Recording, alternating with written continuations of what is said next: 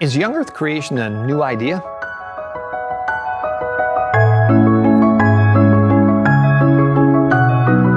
Welcome to Creation Basics, where our goal is to make God's creation part of your everyday conversation. Now, today's question is young earth creation a new idea? Well, this is such an important question. We're going to be doing a two part discussion on this. This is, this is part one.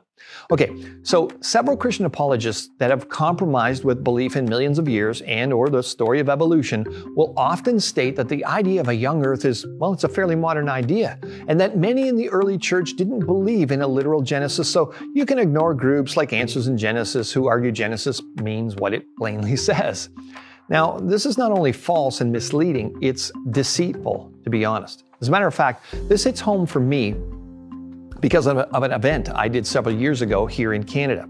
I was speaking to a group of Greek Orthodox students, and they seemed almost bored and disinterested. And to be honest, this had never happened to me before. Usually, young people are very interested in the topic of creation and getting answers for their faith.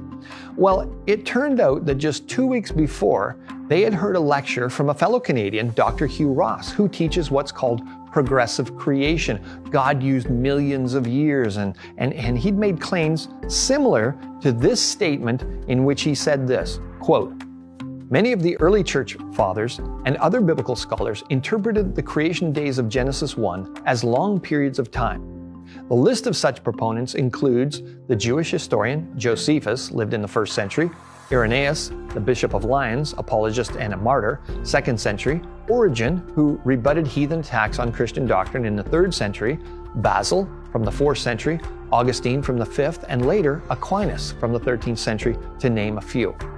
Well, what this had done was convince these students that what I was teaching about how you can stand on the authority uh, and, and trust the Word of God as plainly written was wrong. Because you know, heroes of the faith, so to speak, like Basil, which they apparently really respect in that group, had accepted millions of years, etc. Luckily, I had with me some quotes from some of the people on his list, and I'm going to share them with you, which shocked them. Some of these are written in Old English, but anyway, you'll, you'll catch the meaning. Let's start with Josephus, who, by the way, was a Jewish historian, not a believer, and not a church father, so I don't know exactly why he was included. But anyway, here's what Josephus said. Accordingly, Moses says that in just six days the world and all that is therein was made. Okay, six days. How about Irenaeus?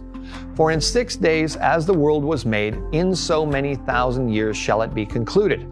And, and this is what shook all of these students out of their complacency and had them locked in.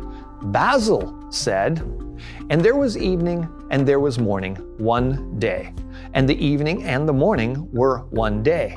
Now, 24 hours fill up the space of one day. We mean of a day and of a night. And if at the time of the solstices they have not both an equal length, the time marked by Scripture does not the less circumscribe their duration. You see, Basil believed the days of creation were 24 hour days, not millions of years.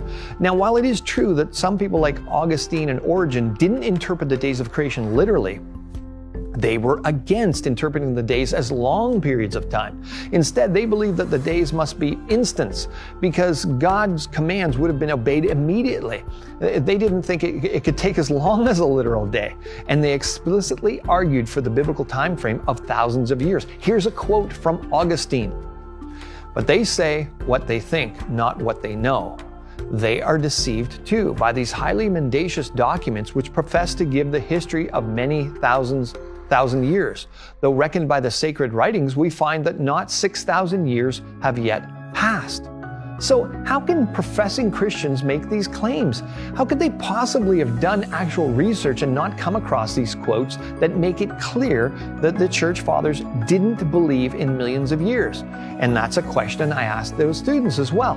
So, is young earth creation a new idea? No, it's what the Bible teaches. Next time, in our next episode, we're going to see what the reformers thought uh, uh, about what the Bible said as well.